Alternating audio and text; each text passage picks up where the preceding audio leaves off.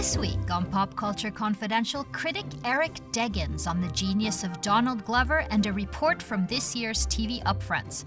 Plus, author and writer for Conan, Laurie Kilmartin on comedy writing in the age of President Trump. He almost does the work for us, but it's not funny because it's real. He's put monologue joke writers in a terrible, terrible position, in addition to everybody else on the planet and the planet.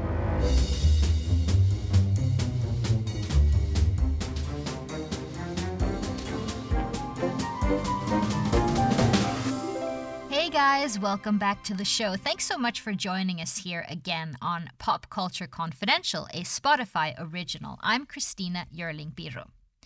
So, the TV upfronts are a huge once a year event where the TV broadcast networks present their fall lineup to advertisers in the hopes of getting those large advertising dollars. Later on the show, I talked to NPR TV critic Eric Deggans about what he saw at this year's upfronts. What are the TV trends coming up? And are the networks taking any risks or playing it safe?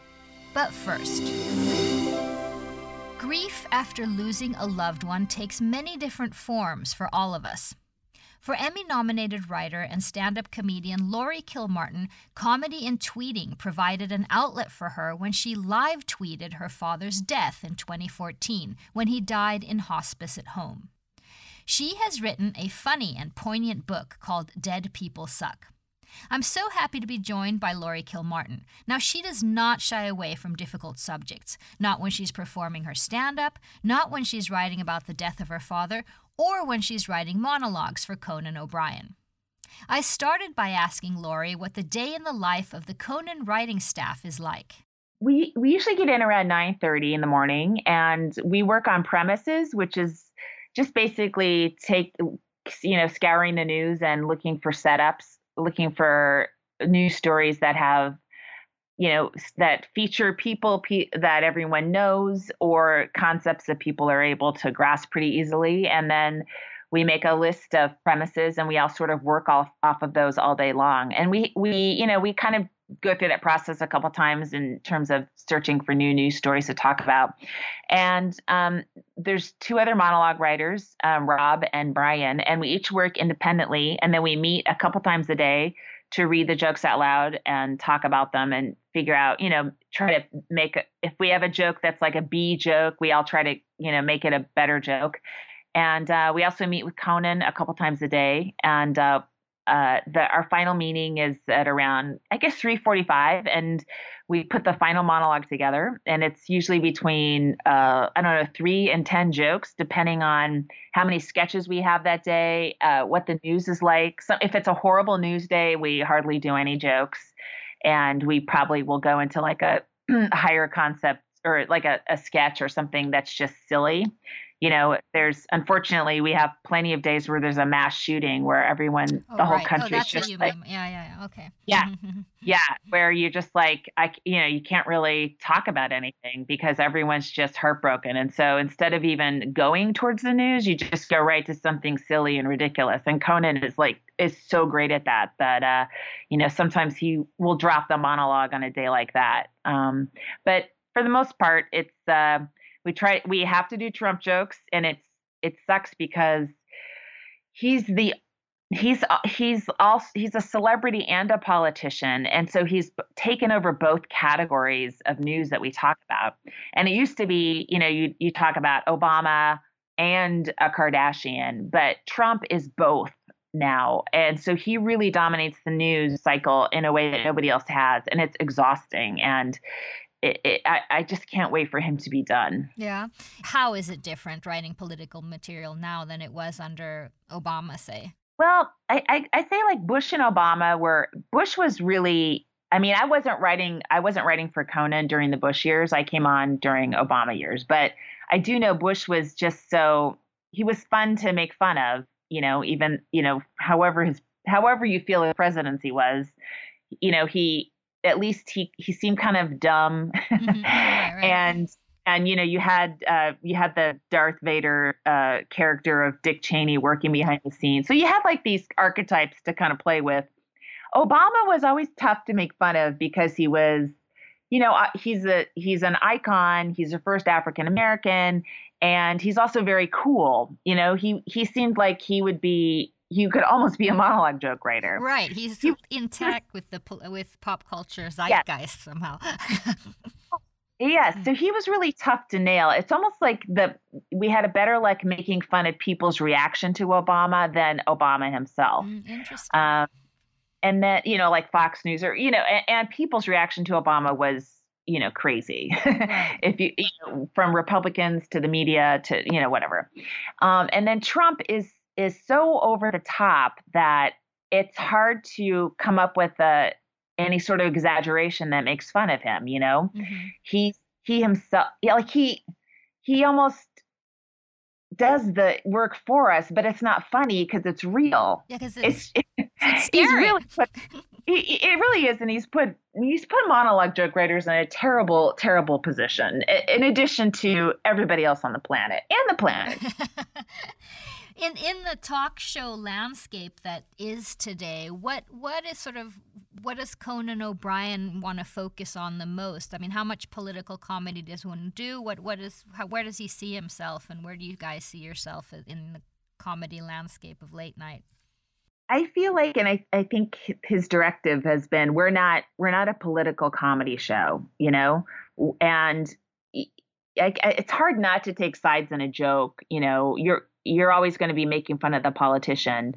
Um, but we're we're not um, we're we're like a silly show, you know, and and even our political jokes, our, our audience isn't, you know, if I, when I watch The Daily Show or John Oliver, they're in a way they're really lucky because their audience is very in tune with politics, so they can do a joke about a bill that's passing or you know a lesser politician and the entire audience will know who they're talking about.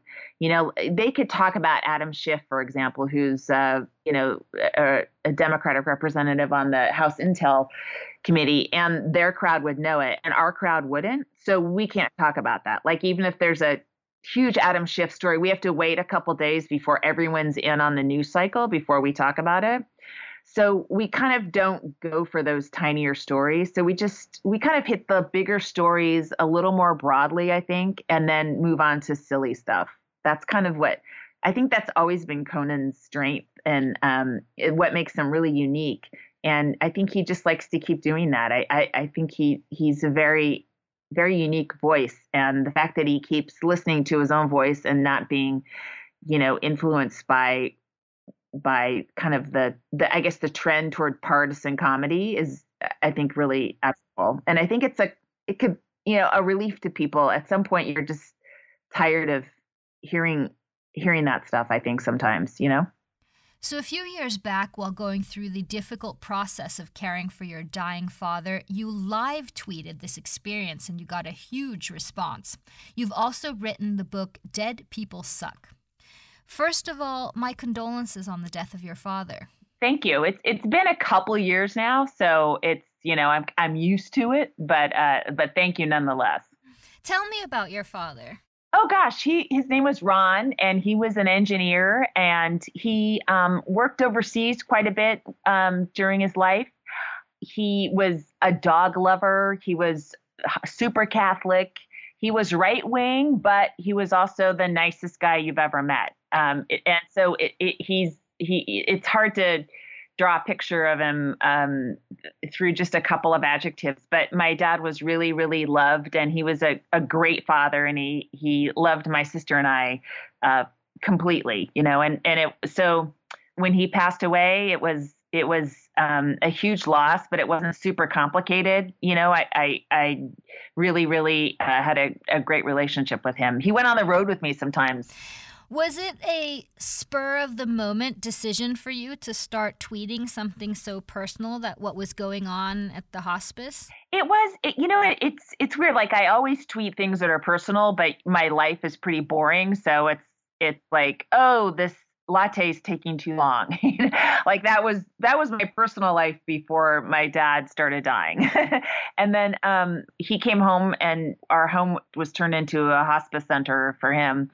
I just started commenting on that, you know, and on that surreal situation and then all the feelings that came after it. Um, and it, for me, I guess because I've just been writing jokes for so long, it's the automatic way I process any emotion or any any event. Mm-hmm.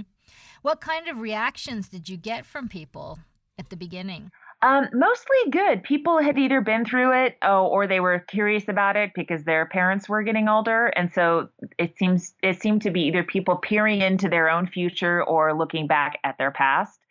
Um, I the two negative comments I got were both reporters from Al Jazeera, which oh. was really strange. Mm-hmm. like of all places, but um, you know, other than that, I didn't get too much blowback for it. And what did you learn about how other people react to you or to react to someone in grief? I didn't feel a self consciousness about how to grieve. I think because I had already been joking about my dad's cancer on stage when he was alive, um, I was sort of used to people being aghast a little bit at a joke. So it it didn't shock me when it happened after he died.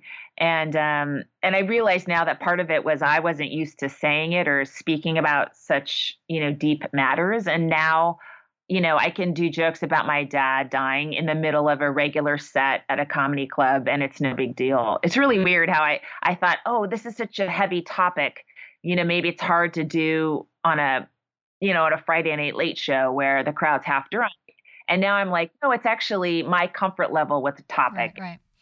Um, finally, I want to ask you. Oh, I think it was a couple years ago. I heard an interview with you where you said something very interesting. That when you were on tour in the sort of early years of your stand-up, um, you never you sort of met the other women, female comedians afterwards because you guys were never booked on the same tour at the same time because, well, that would be too many women for the right. comedy tour, apparently. So you were only booked one at a time on the different gigs. Um, has anything changed? Have things changed for female stand up comedians um, during your years? I guess it's since the 80s you were, have been working. Yeah, I started in 87. Mm. Yeah, and I've met a lot of women just that I that I came up with. We came up at the same time, but we never worked together. And so I, I would go to a comedy club and I see their headshots on the wall, and I'm like, I know they exist, and I know one of them was here last month you know, and there's, you know, usually one female comic a month out of, you know, 12 possible spots. So, oh, um, yeah, that's, that's being generous too. I don't even think it was that high in the 80s and 90s. Um, it was like the club owners were like, "Oh, our audiences can't take it. You know, we'll have one every every six months, and you know that'll satisfy them."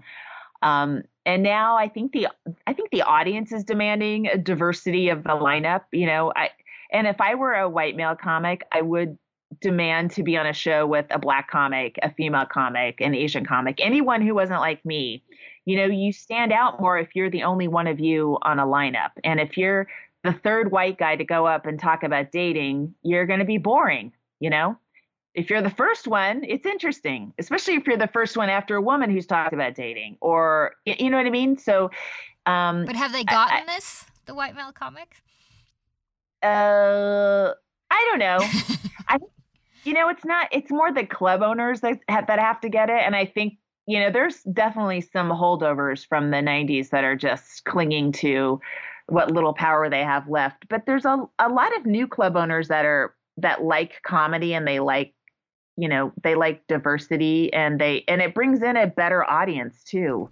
Well Laurie thank you so much for your time. This was so interesting. Oh thank you so much. I appreciate it. Thank you so much to Laurie kilmartin. Her new book is called dead people suck and now I'm very happy to have NPR TV critic Eric Deggans with us again. He has a fresh report on what he saw at this year's TV Upfronts, where the TV broadcast networks introduced their fall lineup. And just to let you know, the interview with Mr. Deggans was done before Tuesday's news about the Roseanne reboot getting canceled because of her racist tweets. A statement from ABC's entertainment president read, Roseanne's Twitter statement is abhorrent, repugnant, and inconsistent with our values. We have decided to cancel her show. Mr. Deggans, thank you so much for joining me. Uh, thank you for having me.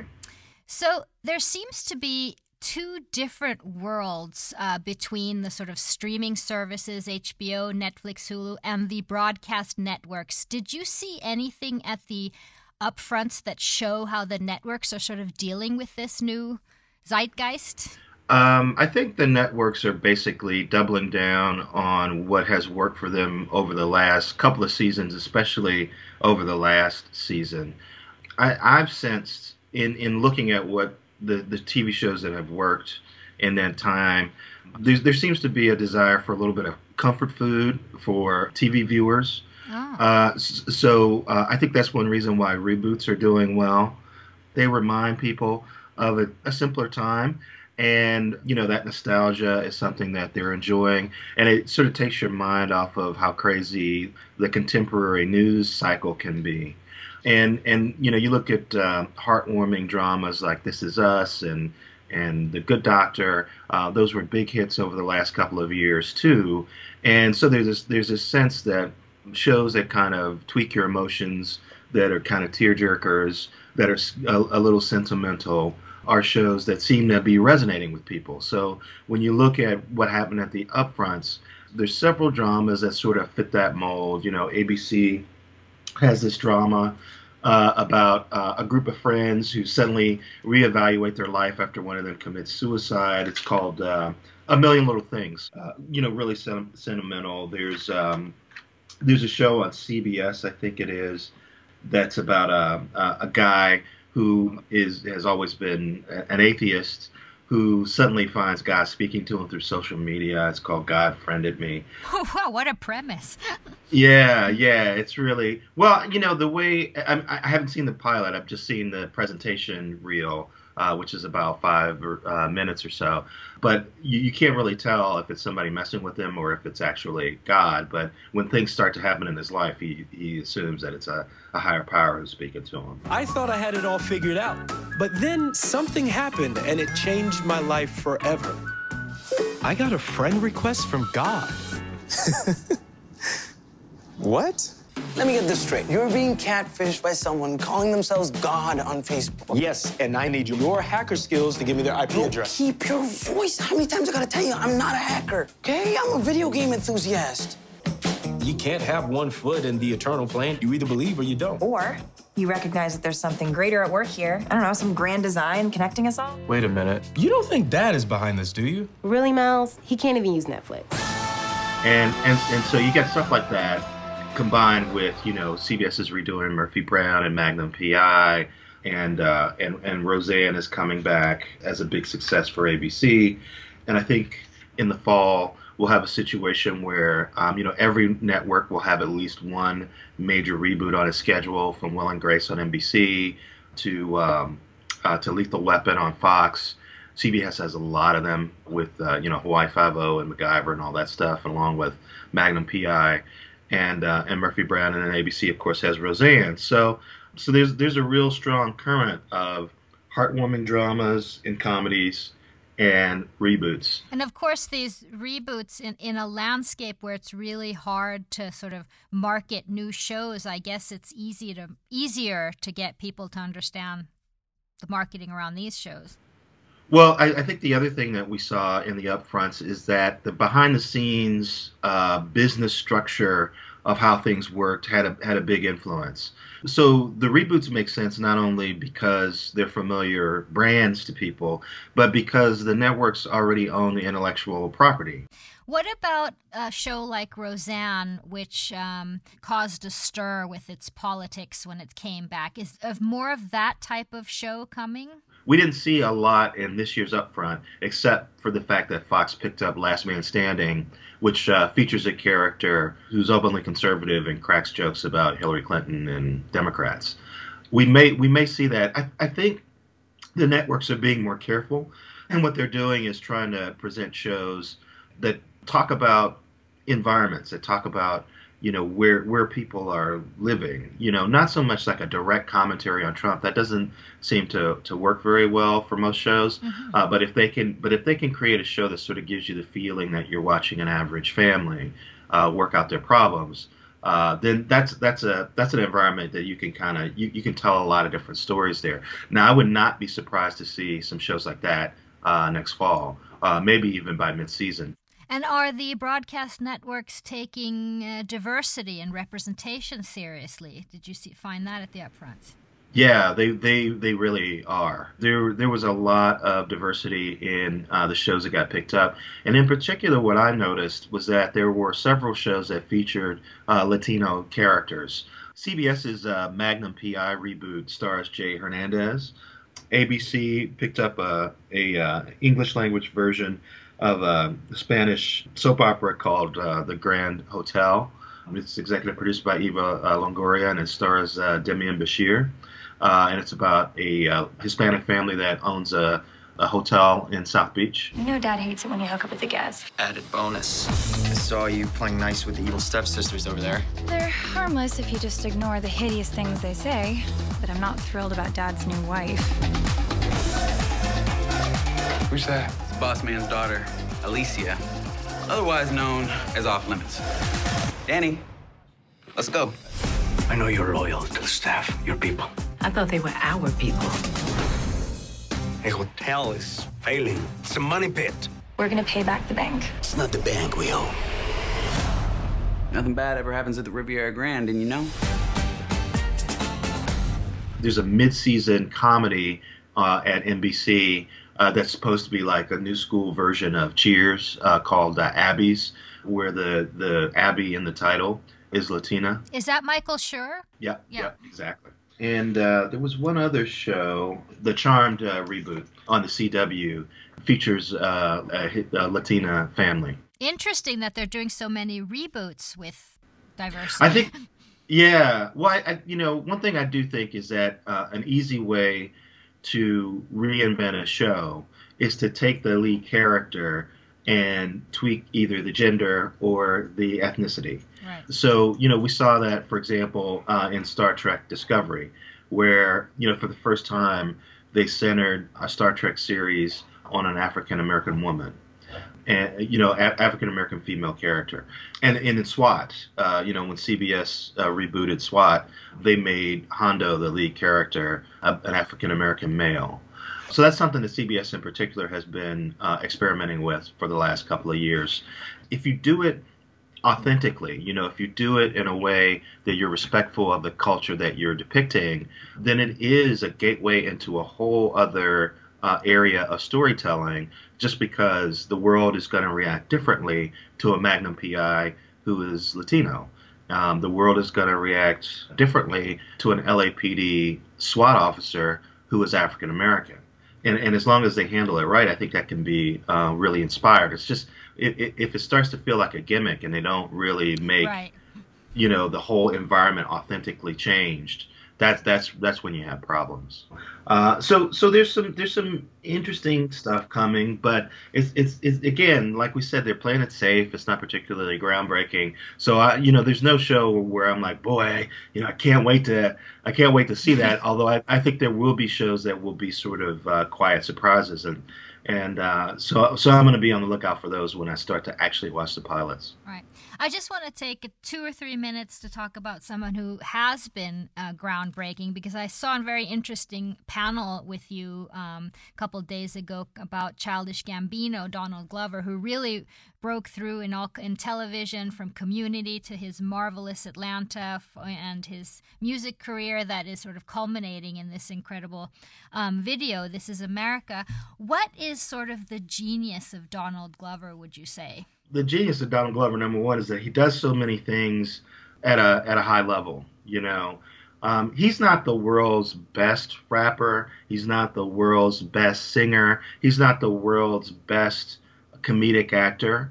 But he does all of those things at a pretty high level, and and he always seems to be coming up with new talents. I mean, I don't know if I'm late to the game, but I didn't realize he could dance until I saw this this video and so he's um, he's he's multi-talented and it's always impressive to watch someone who is good at a lot of different things doing all those different things in different venues. But with this is america he's created um, a video that is affecting and also ambiguous enough that you can come to it and you can watch it and you can come away with your own sense of what you think it means. And and and i think that's important because we're in a world where um, you know everybody wants everything explained to them. They want everything simplified. Um, you know, Donald Glover has refused to do that in a lot of his art, uh, and he's he's taken a lot of big swings, done things that are very ambitious, and then sort of said to people, "Well, I'm not going to tell you what this means. You guys get to figure out what this means."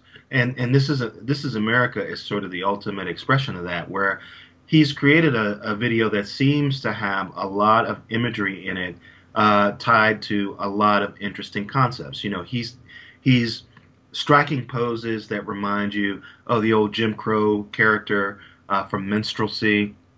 He's creating these visual situations where he's where he uses a gun uh, first to kill a, a, black man who has a bag over his head, and then to uh, uh, to kill a, a, black choir. And both times after he uses the weapon, he hands it off to someone who has this this red cloth, and they kind of gingerly, lovingly take the the weapon from him, and he goes on to dance. You know, while the chorus, you know, "This is America," sort of rings in your head, and and it feels like he's saying to us, you know, this is America's fetish for guns and the gun violence that that often produces. He seems to be saying that black people in America, no matter how much we celebrate, no matter how much we want to enjoy life, no matter how many great things uh, we create with our creativity and our our knowledge, we're never more than a step or two away from horrific violence and death. And in fact, it can come from our own people. It can come from people who look like us. And so, you know, that's some of the messages that I got out of it, got out of it, and that uh, other people seem to have gotten out of it. But he hasn't definitively said what he's saying, what that what that video means, and he's he's letting us all have this really intense conversation about what he seems to be trying to say and what that means in terms of what's going on in America. And that's what an artist is really supposed to do is is, is present this material that asks really provocative questions of the people who experience it and, and, and pushes them uh, to interrogate those questions uh, in a larger context. And, and and so what I love about Donald Glover is that on the one hand, you can just listen to this as America and it's just like a banging track and you can just enjoy it.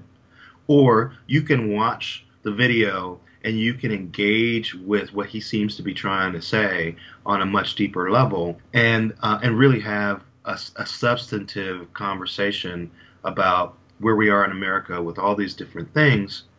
And that's what an artist does. Yeah, it's so interesting how he can move from different sort of very mainstream pop culture to this incredible art that is just a punch in the gut where I had to watch I don't know how many times I've I've watched that video just because there's new things all the time.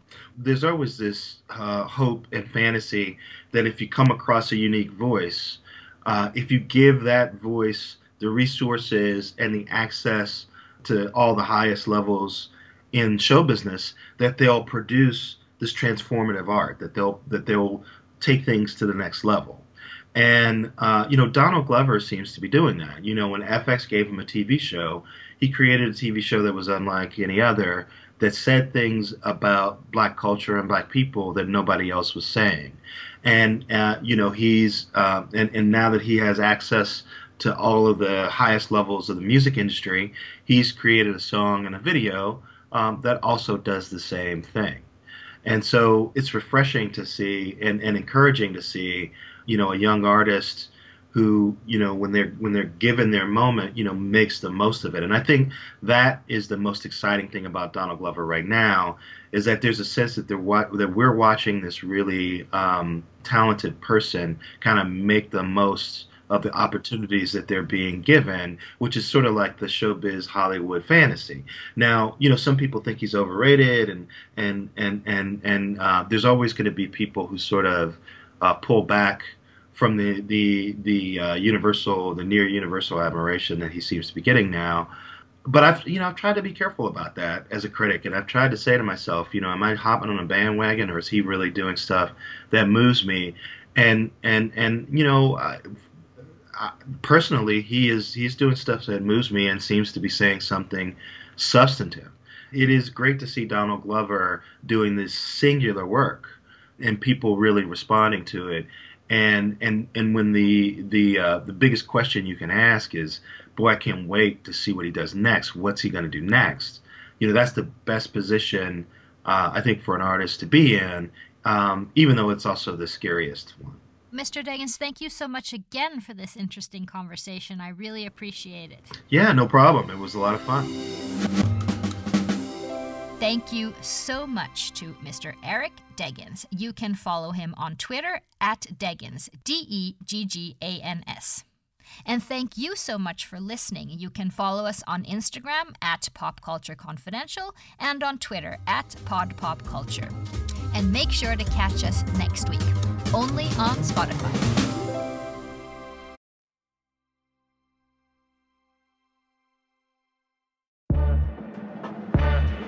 Hello, and welcome to Guilty Greenie. I feel like we should start off this show by saying it's nearly impossible to be 100% sustainable given the current world we live in.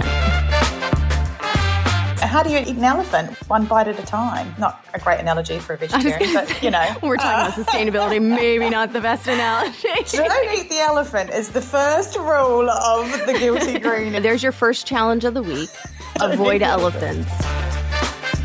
What they used to call frugal is now considered sustainable. That's such an aha moment. Frugal to sustainable. You can save money and help the planet. That's going to be our new tagline for sure. Yeah, you can find Guilty Greenie on Apple Podcasts or whichever podcast platform you prefer. And join us in tackling the Guilty Greenie challenges. Until then, stay curiously green.